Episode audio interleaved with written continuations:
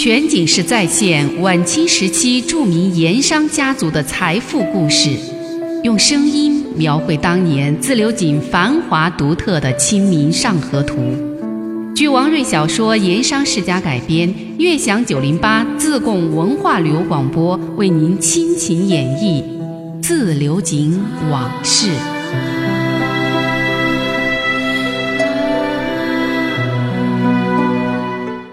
四川省都骆秉章指派到自流井来主持水利局事务的是省盐道的一位姓张的委员。这位张局员年近五十，削肩膀、水蛇腰，一副弱不禁风的样子。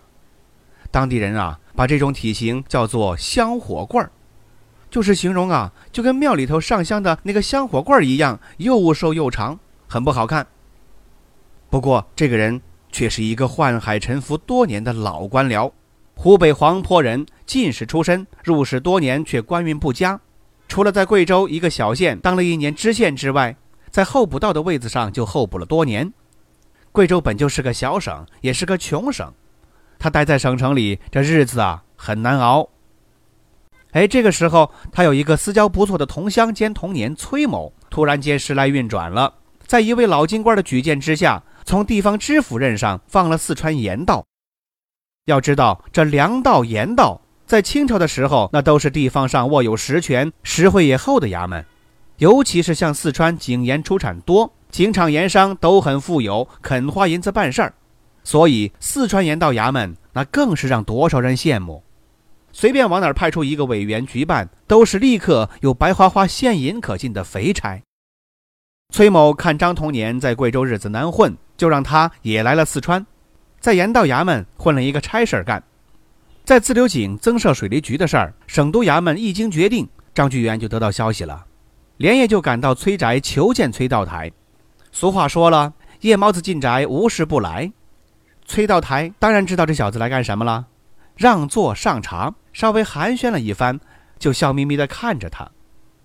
看了一阵儿啊，看得这位童年有些不自在，崔道台才开门见山地说。仁兄不必多言，我已知你的来意。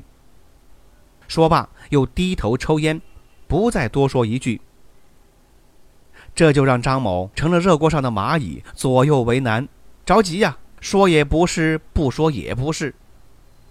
就这样，好一阵儿，崔道台才又终于提到了正事儿。我知道，仁兄是为自流井水利局差事来的。这一次，在自流井贡井盐场新设水利局，征收水利，省督院要盐道衙门委派一位局员前往主持其事。说到这儿，崔道台有意停下来不说，把个张某急得什么似的。我已在骆大帅以及藩司面前举荐了仁兄，省督院的札子估计不日可下，仁兄赴自流井上任，大概是八九不离十。张觉元这才松了口气，连忙站起身来，对童年长揖称谢。只听崔道台又说道：“自流井俗称银窝窝，水利局这差事也不比往常，不是个三五个月的差事。照骆大帅的意思，搞个一年两年，说不定弄成定例，如票厘局一样，成一个长久的官府机关，也难说。所以望仁兄好自为之。”弄出点官声正气来，报效朝廷，也不枉骆大帅一番栽培。张局员连声称是，崔兄请放心，夫人之后事情有了头绪，骆大帅那里小弟自然理当报效，就是崔兄这里，小弟也一定要厚报的。哎，崔道台看这位仁兄倒还懂事儿，也不再多说，喝了口茶，又想起了一个事情，于是又说道。还有一事要提醒仁兄注意，就是自流井那批盐商啊，这几年借朝廷川盐基础施行颇得厚利，财大气粗，富甲一方，有些富士已成地方豪强，所以省城官场一向有一句话，说是自流井的盐商水深得很。说到这里，崔道台向张某郑重的嘱咐：此次。仁兄父子流井设离局，多是与盐商的交道，一定要慎言慎行，也要努力协调各方关系才好。这崔道台有些话没有说出来，什么话？就是这增设水利局收取厘金，那实在是在盐商口中夺食，与其争利，弄不好容易激起民变，所以要万事小心谨慎才是。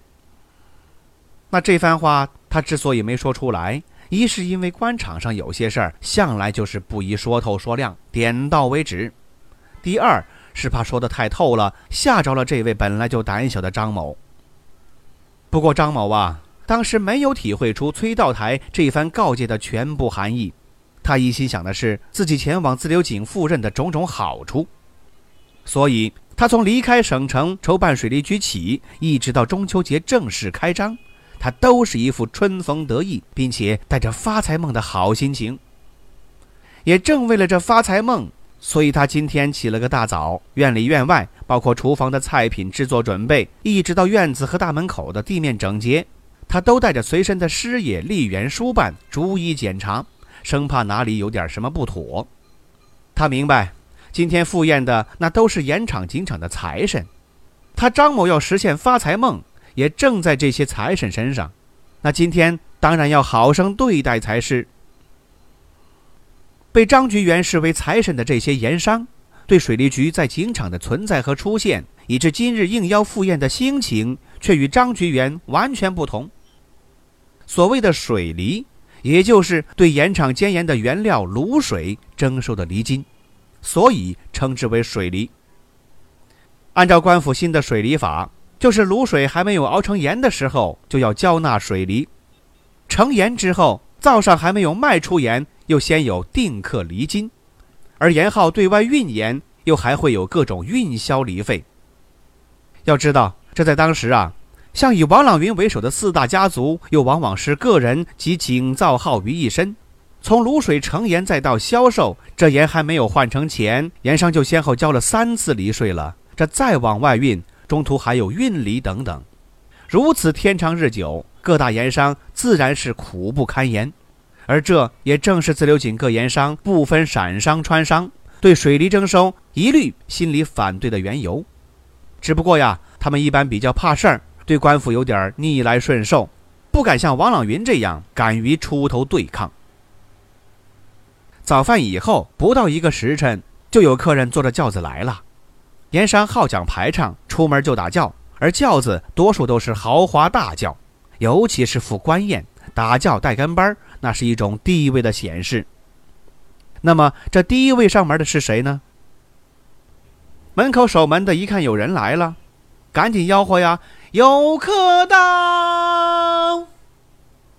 这一嗓子，张居元也不再四处走动检查了，赶紧带手下水利局一帮师爷、书办、管账、兵丁、头目等等，到大院门厅处迎接。看了门房送过来的名帖，这才知道第一个到的那是李四有堂的当家人，人称河西里的李安亭，多少有些意外。李安亭五十多岁，身板结实，浓眉阔嘴，说话声音洪亮。这个是他当年做铁匠的时候养成的习惯。你想啊，这打起铁来，红炉风箱呼哧呼哧，动静大；打铁那也是叮当叮当乱响，所以铁匠必须要大声说话，这才能够听得清。要说这李安亭，那也是本地盐商中一位传奇性人物。那立百年不衰的挖耳井的典故。正是出于这位河西李。李安亭和他的哥哥李安贵自幼家贫，父亲早亡，家中只有一位老母亲。两兄弟铁匠出身，肯吃苦又肯钻研技术，在铁匠铺中逐渐的有了声望。打井的工具里呀，有很多的铁器，会经常来铁匠铺中打造修理。而李安亭脑子灵活，就借打铁之机广交井造客户，关注盐场生意。等铁匠铺有了一点资金积累之后，兄弟俩一合计，在道光十年跟别人合资凿井。这口井的地址选在了张家坨，据说是风水地脉很好，出卤的希望非常大。谁知道资金投进去以后啊，这井打了好几年，却一直没见出卤水。两兄弟全部的积蓄都花光了，还东拼西凑，欠了一屁股的债。为什么借钱还要干？因为如果这井不出卤水，那么所有投资都会前功尽弃。这天中午，老母亲靠在门边盼望儿子买米回家，谁知道李安亭匆匆而回，却是两手空空。细问之下，这才知道凿井之事已弄得身无分文，而此时已是家无常物，只有母亲头上有一只赤金蛙耳，还值几个钱可以点卖。李安亭也是没有办法了，厚起脸皮向母亲请求，而老母亲也是二话不说，交给他拿去换了点钱。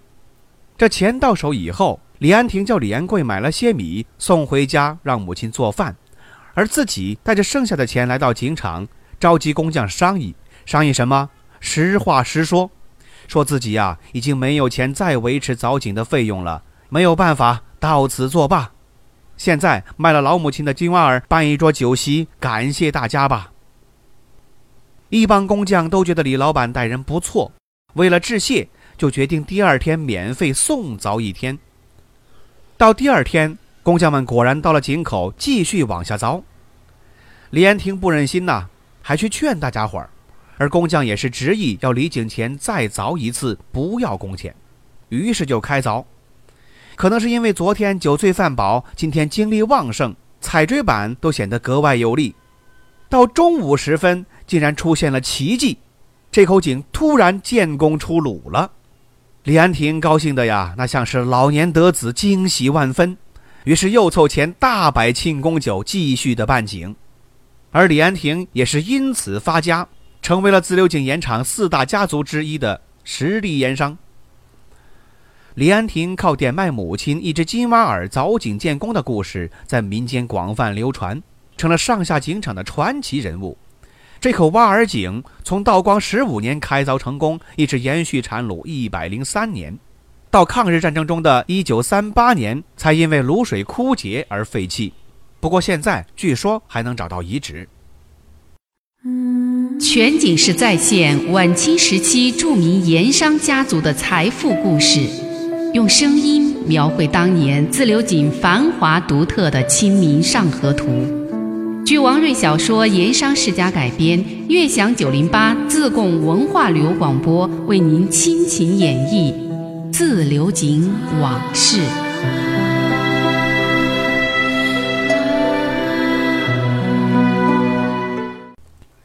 我们再说张菊元看第一位到的，竟然会是李安亭这位德高望重的盐商实力人物，高兴啊！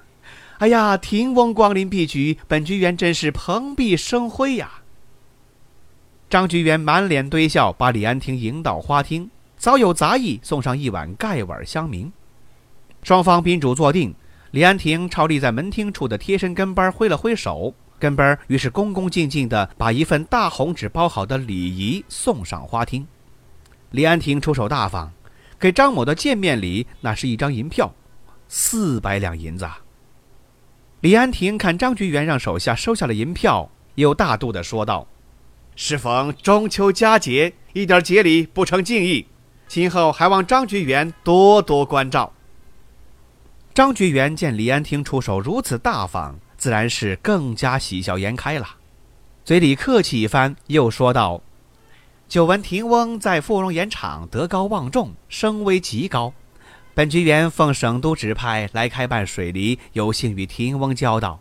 本局员久在贵州，川省地方情况不熟，尤其盐场诸多事情，还要廷翁不吝赐教才是。”两个人正客气着。大门口又是一番喧哗，一台大轿停在门口，众人看去，打开帘门下轿来的是一位年约五十多岁却气色很足、举止谦和有礼的中年男子。这是谁？正是自流井盐商四大家族中的胡元海，是富验盐商中的年长者，时年五十五岁。胡元海是胡参颐堂的开创人。早年是个肩担个子布、赶场卖布的小布贩，靠着吃苦耐劳、手脚勤快，多年打拼，攒下了一点资金，在自流井新街五皇店对面买了几间店面，创办了胡元和布店。刚开始，这个布店规模不大，但是经营得法，很快在市面上打响了牌子。按照当时流行的说法是“胡家一尺不怕打湿”，意思是说呀，胡元和布店卖的布是已经下过水的缩水布，不会因为下水打湿而少了尺寸。可能现在有些人不知道，以前的棉布它都有缩水的特点，也就是下水以后尺寸会比新布更短。而胡元海所卖的布那都是预先下过水的，比别家那量就更足了。招牌一打响，不仅是街市人家，连乡下妇女进城也是认定了胡元和布店买布。胡家于是名声大振，生意兴隆火爆。就这么地经营了布店二三十年，胡元海看准机会，跟人合伙凿井，投资盐业。在道光三十年，也就是一八五零年，他用当年仅有的几百两银子，在贡井的寨子岭买了一块坡地，在靠河边的荒芜之处凿井办盐成功，坐拥水火盐井好几口，从此就开始独自经营盐业，自成一家。胡元海的发家史啊，也带点传奇色彩，在当年井场也是很为人所津津乐道的。胡元海之后，又陆陆续续有客人到了，花厅的人渐渐多了起来。水利局院子里也摆起了桌子，供这些盐商的跟班随从歇息守候。一样的有离局的杂役上茶打烟，负责招待。而大门前的空坝子是教班歇息之处，更是热闹非凡。盐商的私教一成接一成到了，有四人大轿，也有钉子拐三人暖轿，最简单的那也是两人轻轿，一成比一成鲜亮，一成比一成豪华。不到一个时辰，沙湾蚊虫嘴这里就停了二三十乘轿子，相当引人注目。王朗云这一天是和自流井的另外一位实力盐商严小凡几乎同时到达的，两乘轿子一前一后停在了水利局大门口。王朗云在严小凡之后缓步下轿，再和严小凡一起进了门厅。这两人像是算计过，也像是商议过一样，不前不后，不早不迟，抵达的时间取了个中数。这点在王朗云也确实是思量过一番的，不仅是赴宴时辰，就是今天整个的言谈举止，他也取个中数，不冷不热，不卑不亢。似乎是在表明水利局的事儿，他既不积极支持，也不公开反对。至于严小凡是不是也是这么想的，那就不知道了。因为王严两家都算是当地警商中有影响的代表性人物，张局员接报之后，都走出花厅，在大院台阶前迎接。贵客，贵客呀！郎翁、小翁，请花厅用茶。张局员满脸堆笑，双手抱拳施礼。严小凡率先回礼说：“恭喜恭喜！水利局开张大吉，宾客盈门，预示今后财源滚滚。张大人办事有方，功不可没，可喜可贺。”王朗云也说了几句言不由衷的恭喜祝贺的话，只是神态举止中比严小凡更有分寸一些，也略显矜持，处处显示他盐商首富的地位和尊严。另外，也好像约好了一样，两个人送出的贺礼都是四百两。这四在中国民间向来就是一个吉利数字，象征着四季发财。在当日的贺礼中，王朗云、严小凡还有第一个到场的李安亭，算是礼送的最重的三位盐商了。不过三个人中，李安亭恐怕才是最真心实意的，有点讨好结交权势官家的意思。而王朗云和严小凡，尤其是王朗云，从以后发生的一系列事情来看。分明带有一点黄鼠狼给鸡拜年、没安好心的味道。严小凡比王朗云要小三岁，时年四十七，个头也比王朗云矮小，但是目光跟王朗云一样的锐利，而且带几分机警。按四大家族排名，严家在最后一位，但严小凡虽说为人低调，却是善有计谋。按警场言上的说法，叫做爱打肚皮官司。在当年自流井富商之中，有“严诸葛”之称。在对待官府态度方面，严小凡和王朗云很有共通性，所以这几年王严两人走得很近，被外人视为遇事儿爱穿连裆裤。午时前三刻，所请的客人基本上到齐了，坐了满满的一花厅。当地盐商里面显赫些的，除了四大家族之外，还有一些像西厂的李三爷李成才一样。实力家资居于中等的其他盐商，不过自流井盐商巨头，尤其是王李胡严四大家族当家人，难得如此整齐的集体亮相，也算是近年少有的一次聚会。自流井实力盐商素有川帮、陕帮之分，两帮盐商是个性、经历、行事风格截然不同的两个商人群体，而且对自流井盐业发展兴旺都是功不可没。可是同处一个江湖，难免没有利益之争。那么，本地盐商王、李、胡、严四位当家人都来了，陕帮来的又是哪些呢？我们下回再说。